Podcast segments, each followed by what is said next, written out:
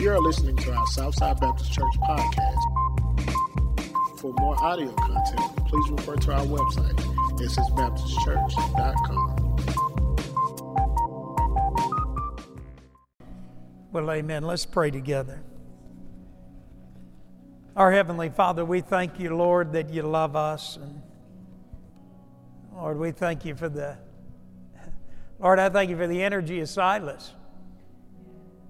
Dear Lord, that, that young, happy, waving at people, filled with a joy that, Lord, just comes from you. I thank you for Michael who came today and followed in baptism and just to see those arms lifted up in praise and glory to you, Lord. Lord, whether it's a child or whether it's a grown man, there's nothing more refreshing than forgiveness.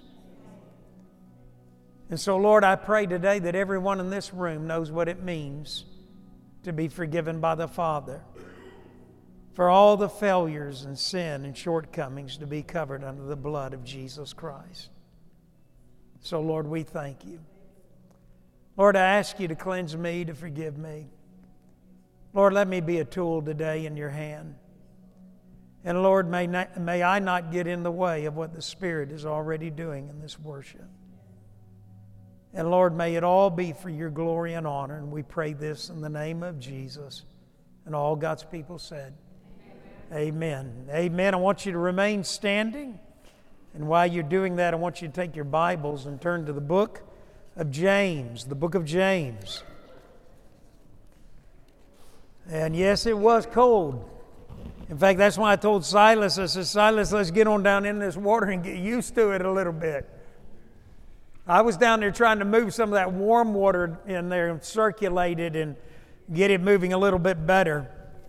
But uh, anyway, we're in the book of James.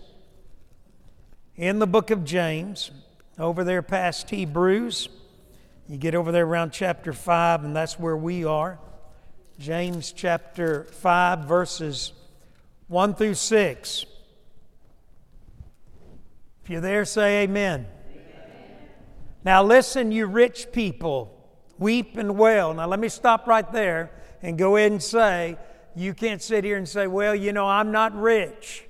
Let me tell you, everyone in this sanctuary is rich compared to the world. I remember when Sheila and I were getting ready to go to Africa, and they wanted us to understand what it was to live on what the world lives on. And so they talked about world hunger, talked about the third world, talked about how many people are suffering around the world. And then when we got ready for lunch, they had a little small bowl of rice, probably no bigger than that salad bar, the desert, the, the dessert bar, the, the normal serving line, all of that was closed, and missionaries walked into a room where they had a cup of rice about like that. 10% of the world lives on less than $2 a day. So everyone in this room here is rich. So I want you to think about that. Now, again, chapter 5. Now, listen, you rich people. Weep and wail because of the misery that is coming upon you. Your wealth is rotted, and moths have eaten your clothes. Your gold and silver are corroded. Their corrosion will testify against you and eat your flesh like fire. You've hoarded wealth in the last days. Look, the wages you failed to pay the workmen who mowed your fields are crying out against you. The cries of the harvesters have reached the ears of the Almighty. You have lived on earth in luxury and self indulgence. You have fattened yourselves in the day of slaughter. You have condemned and murdered innocent men who were not opposing you. Let's pray together. Lord, again, we love you and we praise you. We give you glory. Speak to our hearts, and we pray all of this in the name of Jesus. Amen. Amen. You can be seated. A young boy followed a wild turkey into the woods. He found out that turkey had a nest. He robbed that turkey of those eggs. He took those eggs, he hatched them. He then took the, those turkeys, those young turkeys, raised them up, sold them for meat. began to sell some of the eggs. His dad, his dad was a con man. His mom was a godly man. His dad was not only a con man, he kind of played around a little bit. In fact, he got in trouble with an underage girl.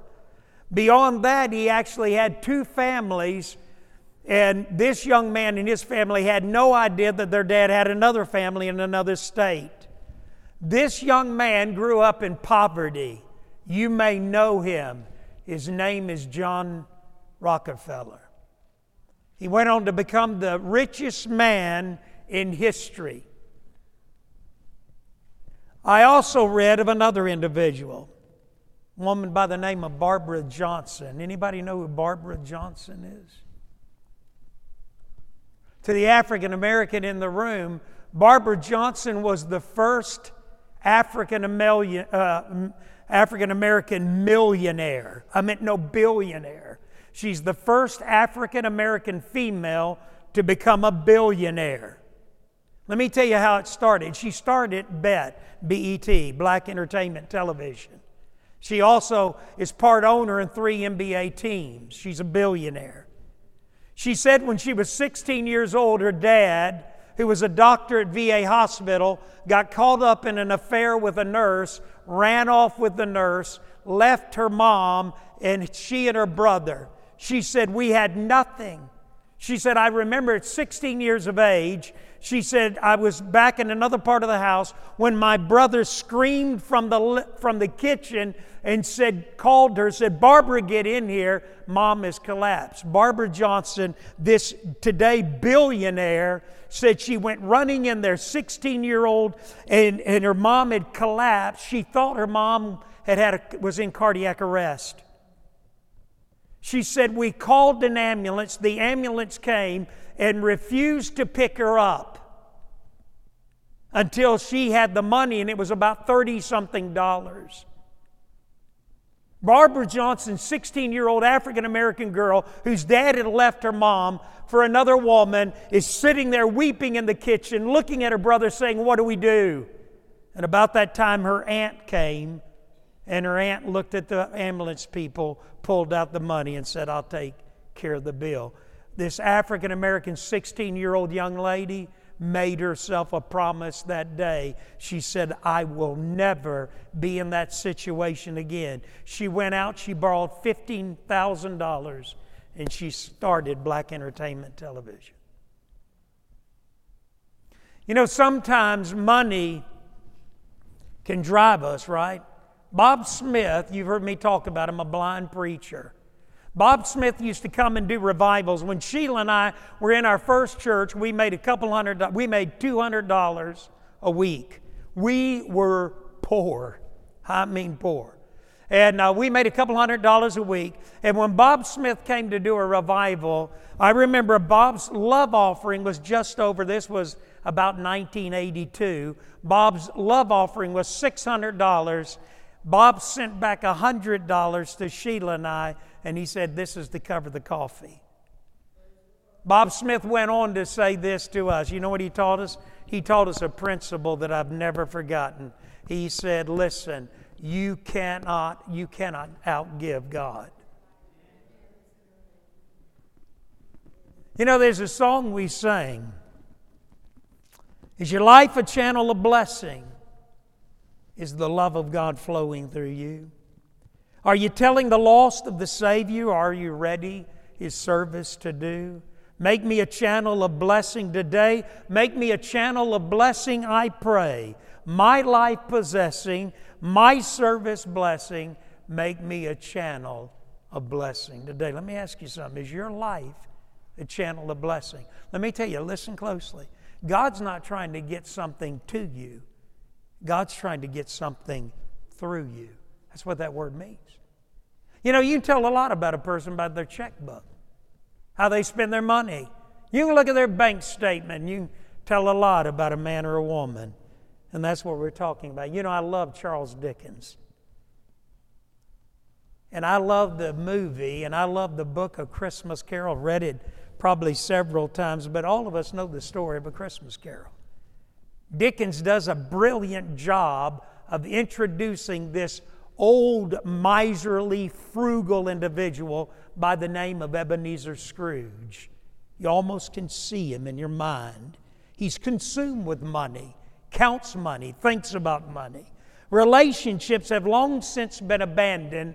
He lives his life for the dollar. And remember, he has a man naming, name, uh, a man working for him named Bob Cratchit. And you remember Bob Cratchit is sitting over there in that office, nearly freezing to death, warming his hands literally over the candle as he's trying to work and write in the books. And, and uh, Ebenezer's a, a, a strange figure. You remember that night he leaves his business reluctantly, giving Bob Cratchit a half a day off. He goes to his home, and when he gets to the home, the door knocker, and we've lived in England, and we've even seen those where a lot of those homes would have the figure and a door knocker on the front of that door. And as he came to that door, that knocker came to life, and it was his business partner, partner Jacob Marley. And Jacob Marley comes to visit him with a chain of money boxes and treasures that now are latched to his body, and it's as if he's imprisoned by these chains. His narcissistic, selfish, greedy life. And he comes to warn Ebenezer Scrooge you're coming to the same place, the same destination, if you do not repent tonight. and we watch Ebenezer Scrooge change. And I wonder sometimes if that's what James is doing here in James chapter 5, if he's not speaking to all of us. Let me tell you something. Verses 1 through 6 are to, I believe, non believers. These are to the rich, affluent people who live them lives for themselves. Verse 7, if you'll notice, he picks up, be patient, then what? brothers, and he then returns to the believer, the Christian. Now, let me give you some points here today. Number one, judgment is coming. That's what he says. You know, you think about it. You live in this country now. Now, I don't, uh, you know, I didn't grow up this way. Walk in closets. Can you believe how big closets are now? You know, we didn't have that. You know, you had just a little small, little simple closet with a rack, with a bar going across it. You hung your clothes in it. You definitely couldn't walk in it. But now we have walk in closets that we can't walk in, right? We have garages, double garages, triple garages. Now people have double garages and another separate garage for the boat or another vehicle. We have, we have garages that we can't park in. And if you notice, there's storage units everywhere now. You notice everywhere you go, there's people, they, they, all these storage facilities, these buildings, now these pods. You think about it. You see, what I'm saying is that if, if you and I are not careful, we allow money and possessions to control our life. And if we're not careful, we hoard it, we hang on to it, right? Look at James chapter 1 again, and I'm trying to skip through because this sermon's too long. He, he says once again, James chapter 5, verse 1 Now listen, you rich people, weep and wail because what? Because of what? The misery that's coming upon you. You know, we, th- you know, we think people that have money have everything, you know, oh, don't you? You, you look at the you look at the lottery. You ever play the lottery? I'm, I do not mean literally play it, but do you ever play as if you won it? and think about what you'd do. Man, if I won the lottery, man, I'd do this, I'd do that, I'd go here, I'd buy this, I'd give this, I'd do that. Let me tell you, if you're not living now doing those things, you probably wouldn't do it if you had a billion dollars either. You see, the reality is, is that we sometimes think money takes away sorrow, takes away pain, takes away heartache. Do you know I've had people that are wealthy? I had a man one time look at me in a restaurant. You know what he said to me? Him and his wife were separated. He got off the phone with her. He looked at me and he said, You know, she's got $170,000 in her checking account. She has over $2 million in her personal savings account. And she said, It's not enough. I had another businessman, you'd know him immediately. Millionaire. Riding with him one day, going to a meal to, to meet a group of other people. We're riding along, and he, his phone rings. It's his wife. They get into an argument. They talk for a minute. He's not like he's trying to cover up in front of me. Gets off the phone, turns and looks at me and says, He said, My wife said we were better off living in a rental having nothing than we are now. And if I said his name, everyone in this room would know it. The reality is, is that James says money doesn't make you happy, does it?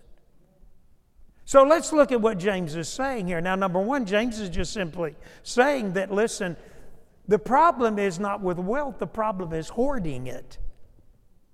John Wesley said this He said, Earn all you can, save all you can, give all you can. Isn't that good? Earn all you can, save all you can, give all you can. You know, some people are like the Dead Sea. Everything flows in them, nothing flows out. That's why the Dead Sea's dead. So, what James is saying here, he says in verse 2 Your wealth is rotted, moths have eaten your clothes. You ever notice how your favorite sweater gets a moth eating on it? Your wealth is rotted, moths have eaten your clothes, your gold and silver are corroded, their corrosion will testify against you. All of that is indicative of somebody. Your wealth is rotted, moths eat your clothes, gold and silver corroded. All of those are indicative of somebody who stashes away. They, they hoard it. They hang on to it. You remember the t- have you ever seen the TV show Hoarders? Wow, how sad. You'll see you'll see finally where the family, extended family, will send a counselor or a, a psychologist or a psychiatrist to go in and try to rescue this person. And when they go into this home, the smell just comes out the door. And, and, and they try to walk in. And what do they do? They're walking through a pathway of all kinds of things that have been hoarded and hung onto, even garbage, they can't throw it away. It's a sickness, it's an illness. The danger is, is that you and I store up wealth rather than using it as a means of spread, spreading the kingdom of God. Jesus said this in Matthew 6 19 and 21. Listen to what he said. He said, Do not store up for yourselves treasures on heaven, treasures on earth do not store up for yourselves treasures on earth, where moth and rust destroy, where thieves break in and steal. But listen to what he said. But store up for yourself treasures in heaven, where neither moth nor rust destroy, where thieves do not break in and steal. Now listen to what he says. Listen to Jesus. Sermon on the Mount. For where your treasure is, there your heart the Amplified Bible says your wishes, your desires, that on which your life centers, there will your heart be also. It's true. You know, you and I, if we're not careful, we live our lives for the stuff we gain. You remember that bumper sticker years ago? The one with the most toys? You know, kind of, I don't know what it was, with the one with the most toys, uh, you know, wins at the end. That's not true at all. That's the world's mentality. You see, what James is saying is there is danger. He goes on to say, Your gold and your silver are tarnished. David Jeremiah, in his book Turning Toward Integrity, said this the gold and silver could have been, could have purchased, listen to this, help and healing for the less fortunate. Instead, they were allowed to corrode. You know, I thought about a life principle. Listen to it. You don't hear anything else, listen to it. You can't take it with you. Right? You can't take it with you. You know, I've always wanted to put a hearse, one of those old timey hearse, and a U Haul trailer out in front of the church. And put a sign out there that says, Now you see it. Now you see it. You've never seen it before, but now you've seen it. But let me tell you, in over 40 years of ministry, I've done a lot of funerals, and I can tell you this much. Let me tell you what happens. Even, in the, even at the coffin, often rings and necklaces and the utensils that have been put on that person to make them look presentable are being taken away. They can't, you can't, I can't take nothing with me.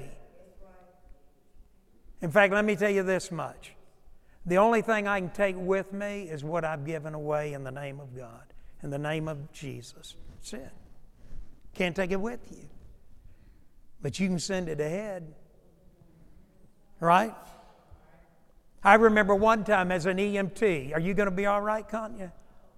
You start you starting to make our guests nervous now. No, I'm teasing. I remember an ambulance service one night getting a call. I went to a call uh, uh, of a car accident. The car was upside down. An African American gentleman, I'll never forget it. He was a big man, trapped upside down. Everybody listen. He drowned in a creek in that much water. I'll never forget it because he had seven $100 bills in his wallet that I had to turn and give to the family. I remember trying to get that man upside down, trapped, getting him out of that vehicle dead, removing his body, and then taking it to the morgue. We carried it to the morgue. A lot of times we get in conversations and they go ahead and start their work. Later on that night, I was called to an affluent man, a man who, uh, a man another color, a man who was kind of a, a somebody in that community. He had money, he had a business, he had power, he had influence. And I took that man to another funeral home. Now, let me tell you, forgive me here. I want you to listen closely. It did not matter whether they were affluent, it didn't matter black or white, it didn't matter what position they held in the community, it didn't matter what business they had. Listen, forgive me. When their naked butt hit that silver table, they were all treated exactly the same. Made no difference at all. You and I need to understand something. You and I can't take it with us, but we can send it ahead. Jesus said, But your treasures should be in heaven. We're sending it ahead. Why? Matthew 25 said, Jesus said this when, you, when I was thirsty, you gave me to drink. Hungry, you gave me something to eat. When I was a stranger, you took me in. When I was naked, you clothed. Hey, Lord, when were you like that? When you did it unto the least of these, my brethren. You did it unto me. And Jesus said, Come into my kingdom. Well done, thou good and faithful servant. We can send it ahead. Steve Jobs, founder of Apple, on his deathbed, and I fact checked this to make sure because there's been a lot of stories about Steve Jobs, founder of Apple, when he died. His sister said this on his deathbed. She said, Steve looked at each of us he looked at his family. He smiled. He nodded. He looked at all of us. And then she said, Then Steve looked over our shoulders. It's as if he was looking through us. And she said, He said, Oh, wow. Oh, wow. Oh, wow. Then he died. She said, I wonder what my brother was seeing in that moment. Proverbs 5:13 says there's a severe evil which I have seen under the sun and boy Solomon knew it well. Listen to this. Riches kept for their owner to his or her hurt. Hoarded up wealth becomes evidence at the judgment. Let me say it again God's not trying to get a blessing to you, He's trying to get a blessing through you. Secondly, it's defrauding. Watch what he goes on to say here in, in chapter 5, verse 4. Listen to this. Look, the wages you failed to pay the workmen who mowed your fields. I wrote down here, I know two doctors who have defrauded a man who cuts grass. This man was negligent in sending a bill. He just trusted them to be of good integrity. They both used that fact that he did not send them a bill to excuse them and to cheat this man of an opportunity to provide for his family. And my respect for both of those do- both of those doctors went to nothing. You know what I saw them? No more than a thief on the streets of South Jackson stealing a car. Not a dime's worth of difference. On the other side, my daughter, who's a dentist, has had Christians who have robbed her and her family who've never paid their bills. I had a contractor rob me of 11,000 plus dollars. I have a business friend of mine who looked at me even this past week and he said, I've had over $200,000 embezzled, embezzled from my partner in business. You see, that's what money will do to you. And James said, The cries of those defrauded, harvesters, have reached the ears of, of, of who? Of the Lord Almighty. Let me tell you something. When you and I cheat somebody, you know what happens? God hears that cry. Know, a lot of churches today, man, they have big, eh, church is a big, big, big money making business. You got staff today, six figure salaries. You got marble countertops. You got churches with state of the art. They go out there and pick those lazy suckers up who are too lazy to walk to the church. A lot of times they've got golf carts going everywhere picking them up. They bring them in, there's a cup of coffee to greet them at the door. They make them feel as comfortable as they can make them. I had a man one time sit down in this church after watching our ministry to the homeless, and he was from another state, and he began to look at me, and tears filled his eyes, and he said, We are paying over $300 per chair in our new building program. He said, What do you think I need to do? I said, Why don't you take a folding chair and say, This will suffice? Why don't we take that money and give it to people that need it?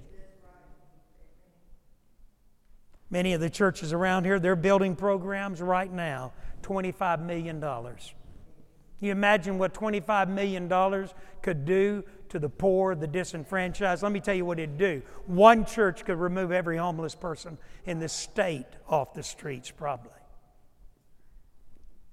Why? Because this is what money will do to us. And, and, and James said it here. He said, You defraud people, and it reaches the ears. Look at verse 4, the latter part of it. It reaches the ears of the Lord Almighty. God hears. And why? Because what does he say? Look at verse 5. And we'll close in a moment. Watch what he says. The reason this happens is because people want to live on earth in luxury and self indulgence. Listen, watch what he says. You have fatten yourselves in the day of slaughter. Well, what does that mean? You know what James says? He says the reason people hoard, the reason people defraud and cheat and steal, the reason people live this kind of life, defrauding, cheating people, hoarding up money, putting it away, stashing it away. He said the reason they do this is because of their self indulgent, narcissistic life. They do it for themselves. They don't do it for anybody else. And you know what he says here? He says they fatten themselves for the day of slaughter. Well, what does that mean? Anybody this anybody grow up on a farm? If Nancy was here, she'd be raising her hand. Uh, anybody, if you've ever grown up on a farm, a lot of times on a farm, and we did it. A lot of times on a farm, you take a cow out of the herd, you take a hog out of the herd and you'd, and you'd put them in a pen by themselves. Anybody know what you're doing? What are you doing? Sean's right. You're getting ready to fatten them up. Okay? So I remember we, we took a hog and we put that hog in a separate pen, and man, we began to pour the food to it. I mean, we just let that hog eat as much as that hog wanted to eat. Some people would do that with a cow. They'll take, a, they'll take a cow and they'll fatten that cow out. And you can imagine the other cows. The other cows are looking over there going, Man, old Fred over there, look at him. He's got it made. Got his own private pen. Look at him. He eats all the oats he can eat. He's got all the hay he wants. Man, he's just, look, he's just fat at me. Look how good he's doing. I'd walk out and sometimes slop that one hog in that one pen and think to myself, if you only knew. We'll be eating bacon and ham, and as my dad said, we're going to eat everything you got except for the oink. You know, you think about it. You know what James was saying? People that are narcissistic, self centered, they're like the Dead Sea. Everything God blesses in their life, every good that comes into their life, they don't never think about nobody else. They don't think about God's kingdom. They don't think about the hopeless and hurting. They don't think about broken. They're too busy living the fat life. And God says, You know what James says? You're fattening yourself up for the day of slaughter, for judgment. He's not even talking to save people there.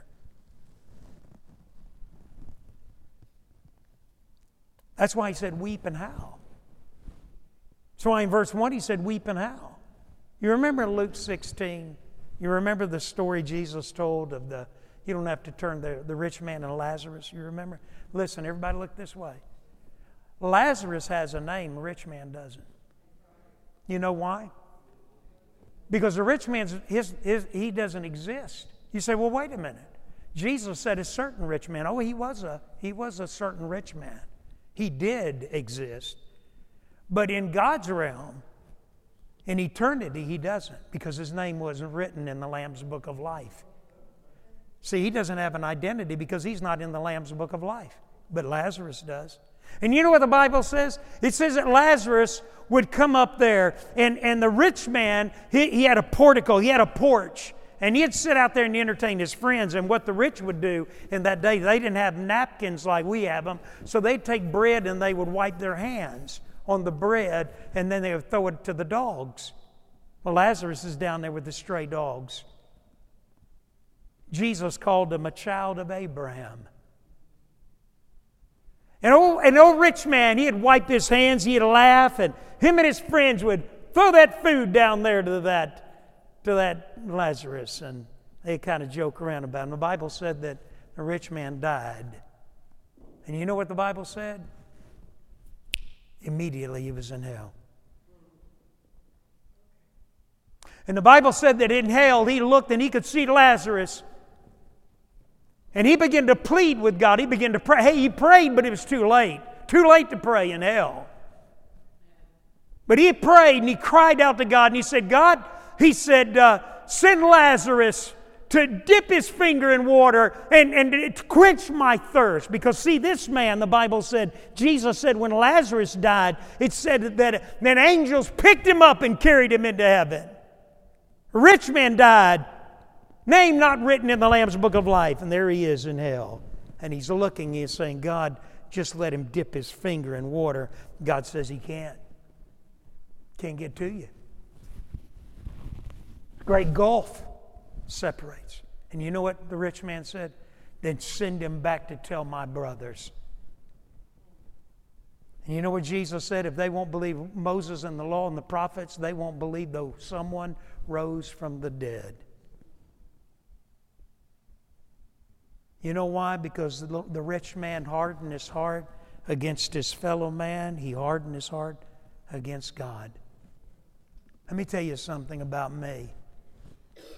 It's my little grandson up there baptizing him. You can slap me, do whatever, but I'm very protective of my family. You'll have to kill me to hurt them.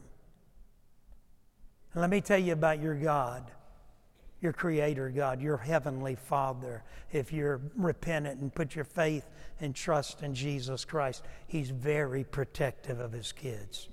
In fact, let me tell you what he also says. He said, You've not given a cup of cold water to one of my kids, I won't repay a hundredfold over. I remember one time Jeffrey and Megan, y'all were traveling back and forth down to Pensacola. Jeffrey was in school, and I think he got a ticket, which is not unusual. And uh, I remember somebody found out about that ticket, and his guitar case was open over here and a man walked by and paid for that ticket. In fact, he probably paid double what that ticket cost Jeffrey. Jeffrey looked at me afterwards. He said, Dad, I, I, I, feel like I can't even accept this. I did break the law. And he said, So I'm guilty. And I said, That man loves you more than he loves the law. He fulfilled the law, paid your penalty, and set you free. Let me close with a story. I read of a rich man that lay dying. His little daughter was there by his bedside. She couldn't understand why her dad, who had been bigger than life to her, was now helpless and he was filled with fear. So the little girl said, Daddy, are you going away? The dad said, Yes, dear, I'm going away. And I'm afraid I'll never see you again. The little girl asked, Daddy, have you got a nice house to go to? The rich man was silent for a moment, then he began to cry. And with tears flowing down his cheeks, he said to his little girl, He said, What a fool I have been. I have built a great business here. I have amassed riches, but I have nothing in eternity. You know, um, when I was an EMT, I've told you this story many times over. And you can go ahead and stand. But our ambulance was called to the home of a friend of mine. I've told this story, but I want you to listen to it as if you've never heard it before because I've never told this part of it. A friend of mine, a girl that I graduated out of high school, I was now in college. I was an EMT working in an ambulance service. And uh, this girl met me at the door screaming, and I told this even last week. She said, My dad was trying to put a gun up on a rack right before hunting season, as hunting season was starting. The shotgun fell and it blew him right here, shot him right here. Put a hole in him like that. We got him loaded into the ambulance. We, I was in the back. I had an Ambu bag ready because I felt like I was going to have to do CPR on him. He's dying. I'm watching his life coming out of that hole, that shotgun hole that had blown his spleen away, and he was bleeding to death. Didn't matter. I was trying to stop the bleeding. I couldn't. He looked at me and said, Don't bother. He said, Would you do me a favor? He said, I know I'm dying. Would you do me this favor? He said, My son, my son. He said, I've got daughters. I knew his daughter. He said, My son. I've never told him that I love him. Will you promise me that you'll tell my son that I love him?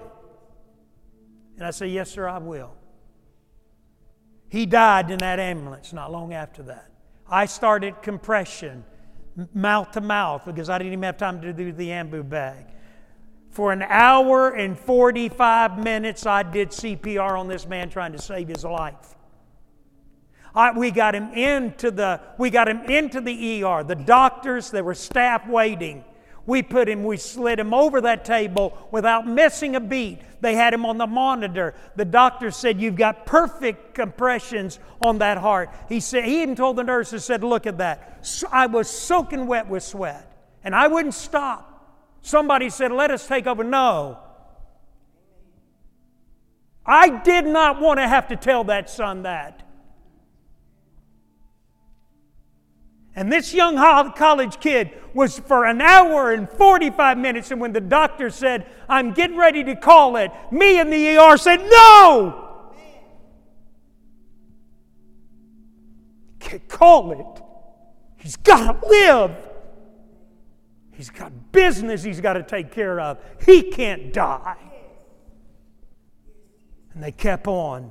Fluids going in him everywhere trying to seal off that wound and CPR over and over and over again. Finally, the doctor did his hand, tapped my shoulder, and said, He's gone.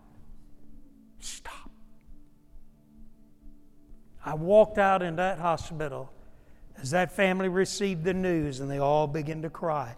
Dad, tragic accident, had shot himself, didn't mean to.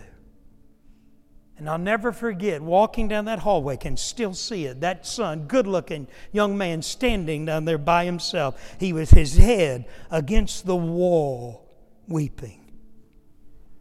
And I came up, I was in uniform, came up, put my, put my hand on his shoulder. He turned, kind of looked at me, and I said, I'm so sorry about your dad.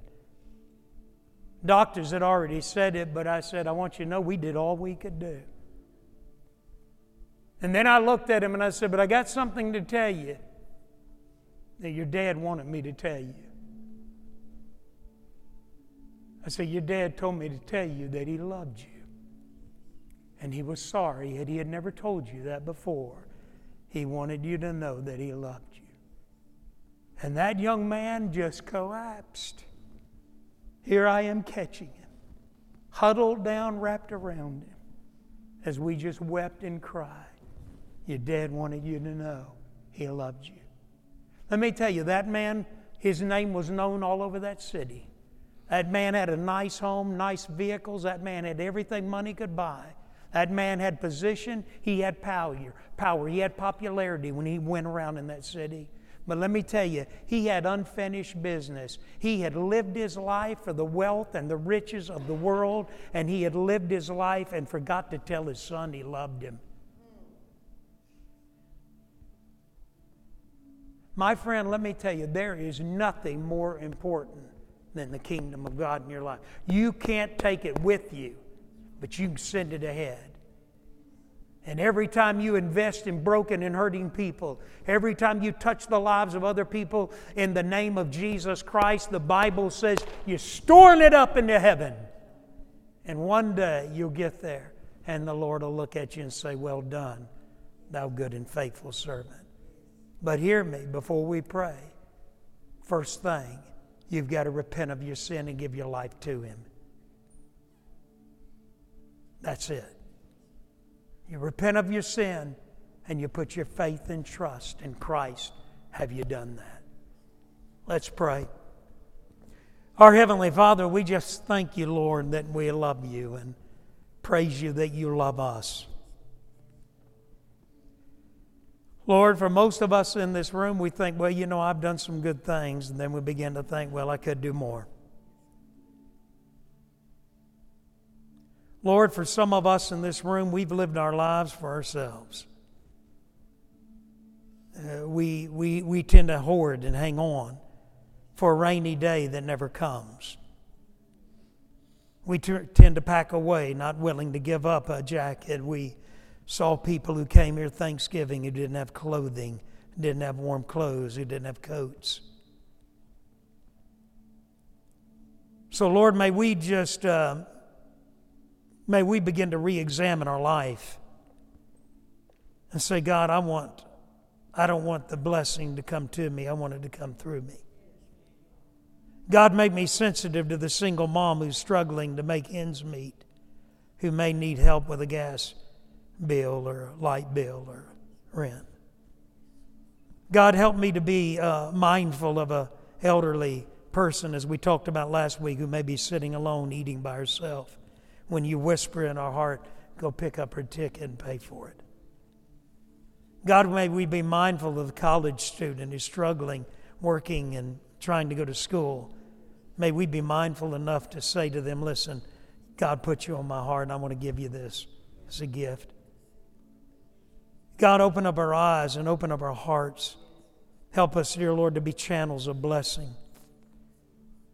And Lord, use us for the kingdom. And Lord, we pray if there's one here that doesn't know you today, that they can come, give their life to you, and begin to live and serve you. We pray this in the name of Jesus. Amen. Amen. As we sing this hymn of invitation, you come.